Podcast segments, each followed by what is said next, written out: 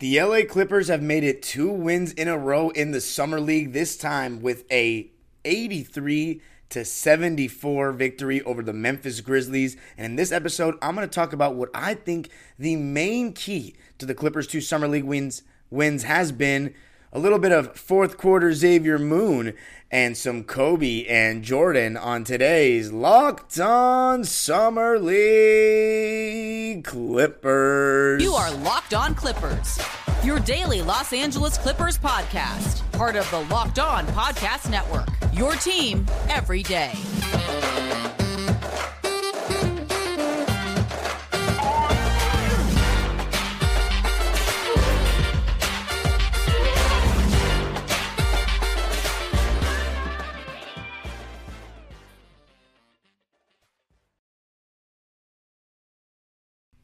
Yes, sir. You are locking in with the Clips. Thank you for making Locked On Clippers the first listen of your day, your team every day. I'm your host, Darian Vaziri, going into my 19th season as a Clipper fan thus far, born and raised in LA. You can also follow me on Twitter and Instagram at Dime Dropper Pod and subscribe to my own YouTube channel, Dime Dropper, for even more LA Clipper, LA Sports, NBA, NBA history content. And Locked On Clippers is free and available on all your favorite podcast platforms, including YouTube, where I want you to tell me what you thought of the Clippers' third Summer League game and second victory. And in this episode, I'm going to be talking about what the main key has been for the Clippers in these two Summer League wins, or honestly, in all three Summer League games. I think they've shown this consistent thing, and that is their defensive tenacity. Going to be talking about fourth quarter Xavier Moon, which has become a consistent theme. Also, we got a little bit of Ty Lue on the broadcast talking, so wanted to talk about his comments just a bit, and then to close out, going to talk about our rookies, Kobe Brown and Jordan Miller, and then of course just talk about the game as a whole. But let's get right into it. So, one thing I've really enjoyed from Coach Dahntay Jones and the entire Clippers Summer League team is their defensive tenacity and their effort. If the Clippers' actual team puts in one third of the defensive effort and intensity as this Summer League team, and they stay healthy next season, we got a pretty good chance to win the championship because that's how hard these guys are playing. I mean, Dahntay Jones is acting like he's still out there in 09 with the Denver Nuggets, basically in a defensive stance on the sideline, yelling at his guys if they're clear, you know, meaning there's no screen coming. If there is a screen coming, he is really into it. The whole bench, the whole coaching staff is into it. You have former Clipper Wesley Johnson also sitting there on the coaching staff.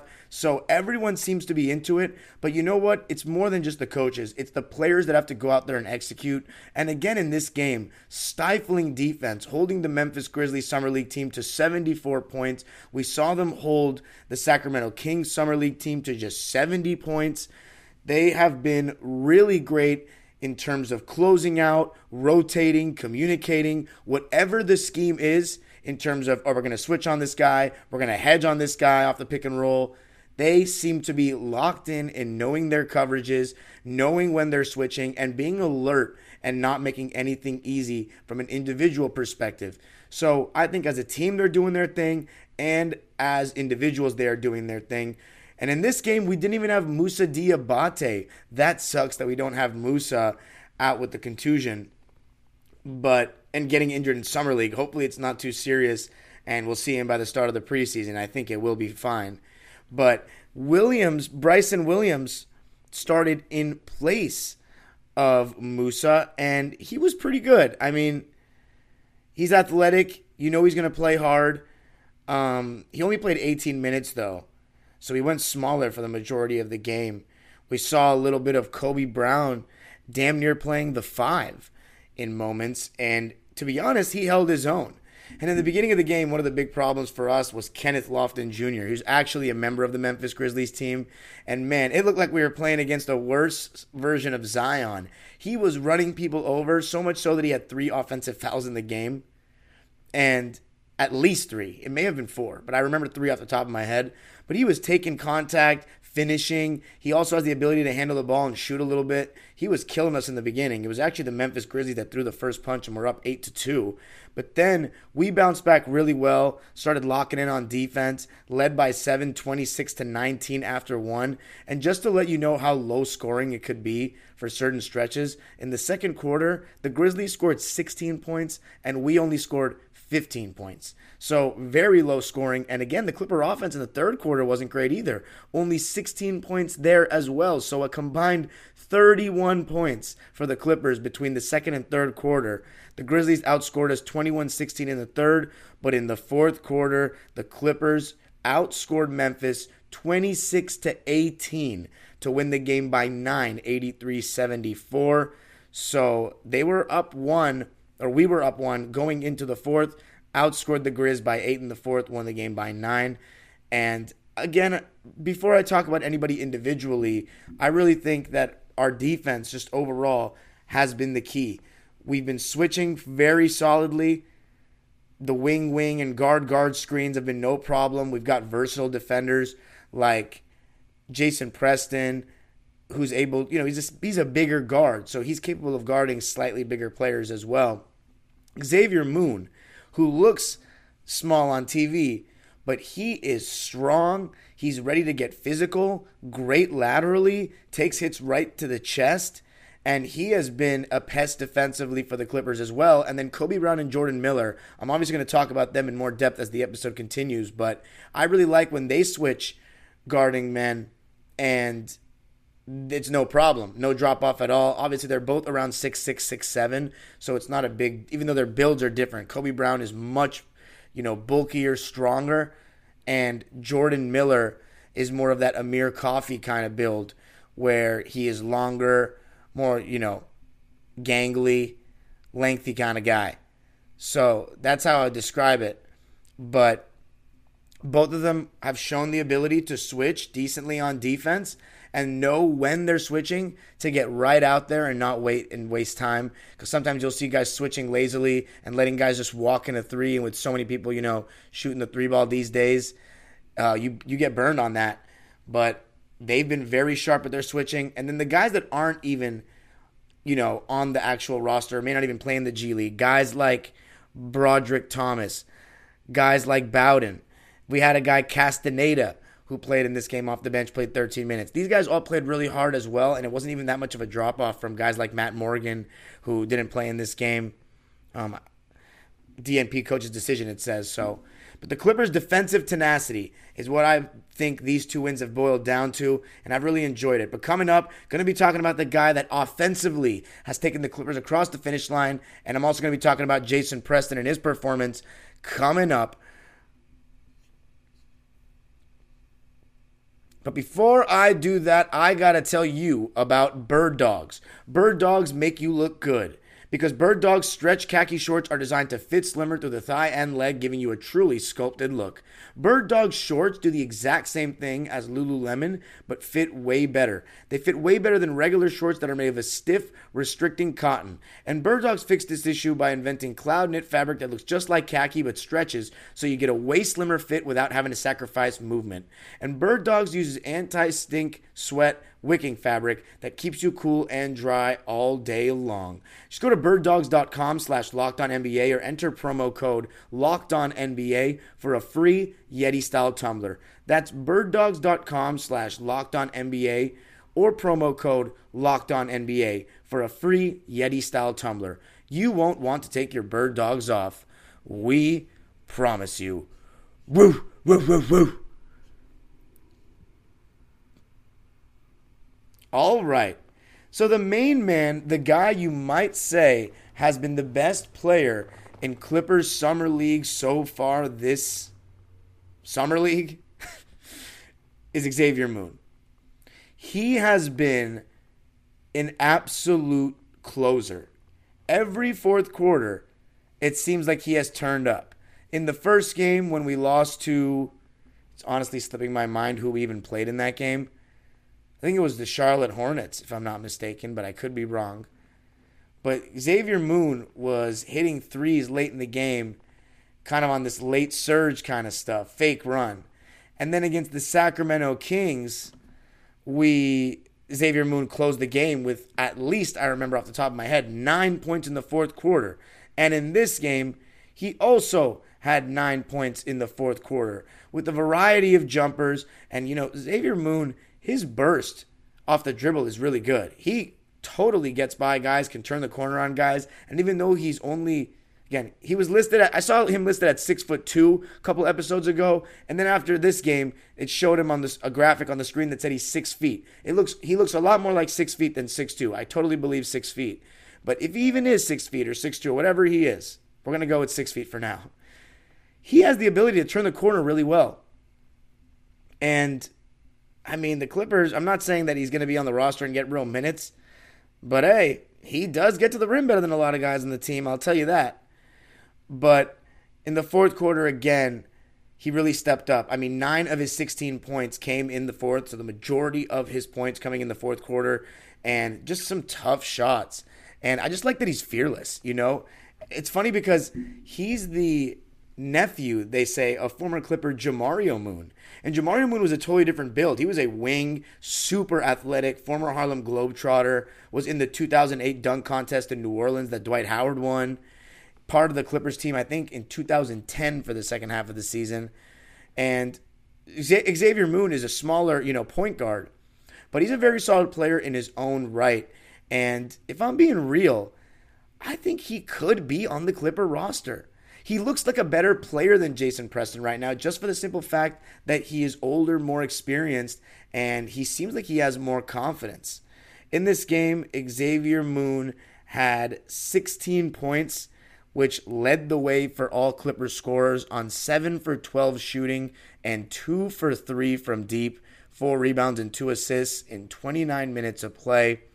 I mean, 7 for 12 from the field and 2 for 3 from deep. Talk about efficient. That's what Xavier Moon was in this game. Jason Preston, I thought he had a much better game than the last one. His passing, again, on full display. He hits guys right in the shooting pocket but you're still seeing kind of the same issues that he struggles to turn the corner. He struggles to get by anyone in isolation. But I thought in this game, you saw him try to make more of an effort to turn that corner to get to the basket. And a couple of times he was still able to get the defense to collapse. And once he does that, I mean, he sees the open man right away. And more often than not, he hits shooters right in their pocket. And Jason Preston was able to do a little bit of that. And one thing I also like about Preston that I, don't think I've mentioned so far on these podcasts, he is a very solid off ball mover for a point guard or just uh, in general. He flashes to open space when he sees it. As a point guard, he knows that it's all about passing windows when it comes to moving the ball. And when guys don't necessarily have him in his line of vision, he flashes in their line of vision to make that pass easier. And that comes from just being smart. And he scores a couple of points off of that, whether it be at the foul line flashing middle or cutting right to the basket. I remember his first basket in this game came on a goaltend where he scored right underneath the basket. But another thing I liked about Preston in this game was his rebounding. There was one possession where he had three offensive rebounds in the same play. And you know what's funny? he actually showed a little bit of elevation in on one of those rebounds. And I said that he doesn't really get off the ground that well, but I guess there he did. Uh, hopefully, we can see that more often because it'll help him finishing around the basket. But he didn't shoot super well in this game overall. Just 5 for 13 from the field, only one three point attempt. And it's not just the turning the corner, getting to the rim. He's not really showing guys or anybody that he's even looking to score a lot of the times, looking to shoot. I don't know how good of a shooter he is because he doesn't really shoot enough jump shots throughout the game. But again, we know he's a great passer and he's a very good rebounder for a guard. I do again, I'm going to reiterate, I think he's an NBA player. Is he going to get rotation minutes for the Clippers this year? No. And I don't even know if he's going to be above Xavier Moon in that, but he'll probably spend a lot of time in the G League. And I think his, he could be a good backup point guard somewhere in his future. I just don't know if it'll be for the Clippers. But again, I hope it is. 13 points, 10 rebounds. So he did get a double double in this game. 13 points, 10 rebounds, 5 assists. He made all three of his free throws. It's good to see that.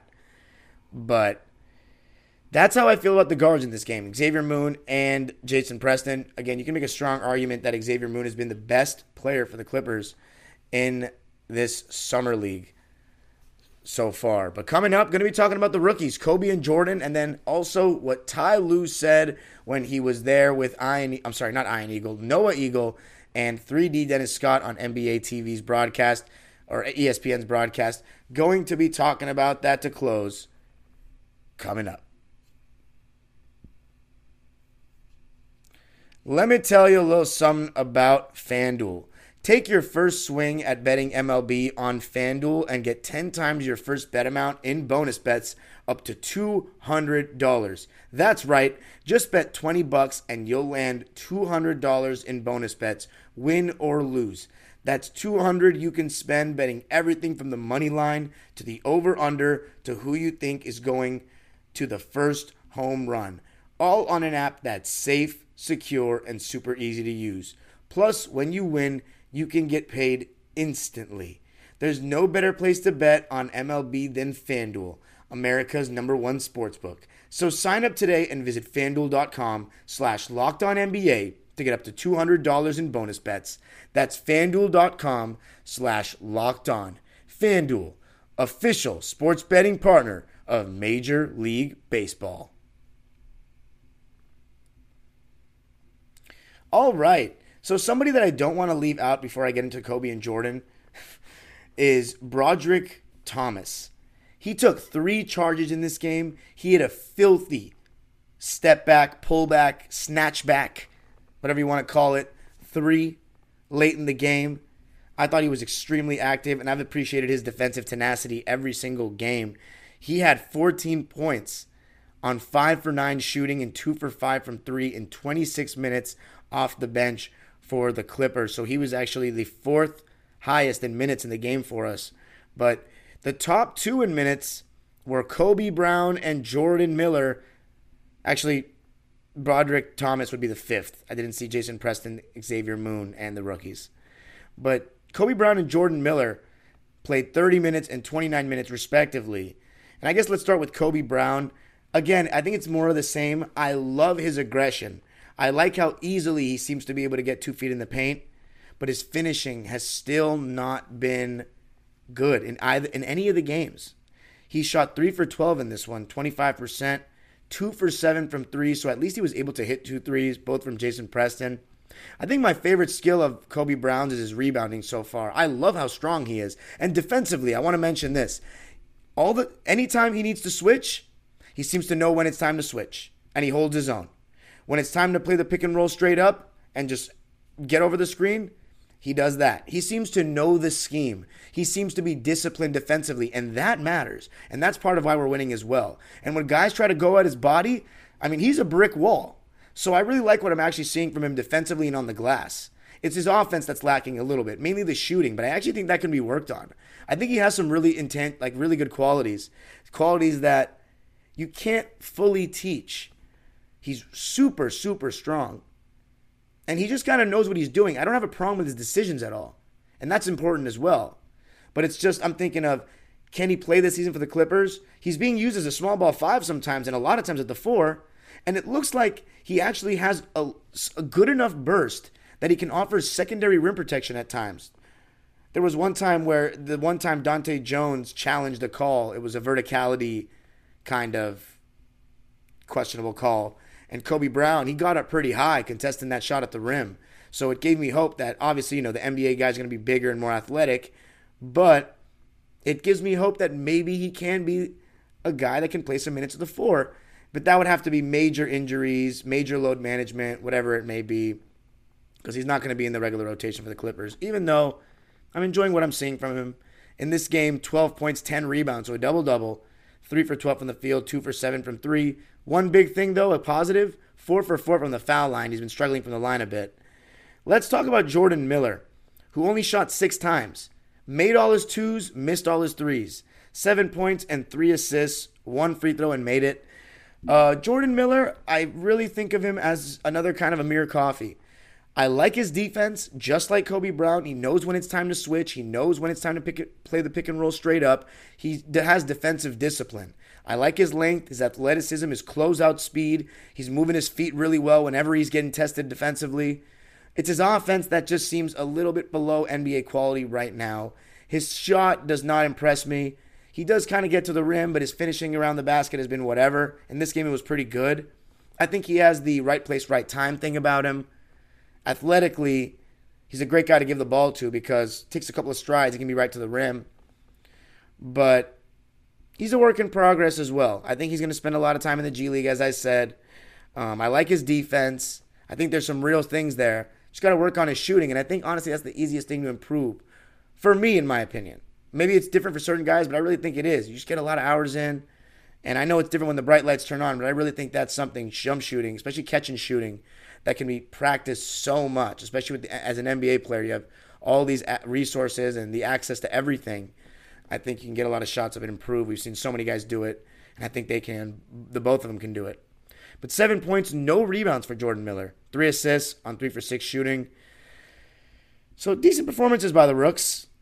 It is important that we got the W. But now I want to talk about some things that Ty Lue said. Um, it wasn't anything crazy, no like breaking news or anything like that. Nothing about James Harden or anything of that nature.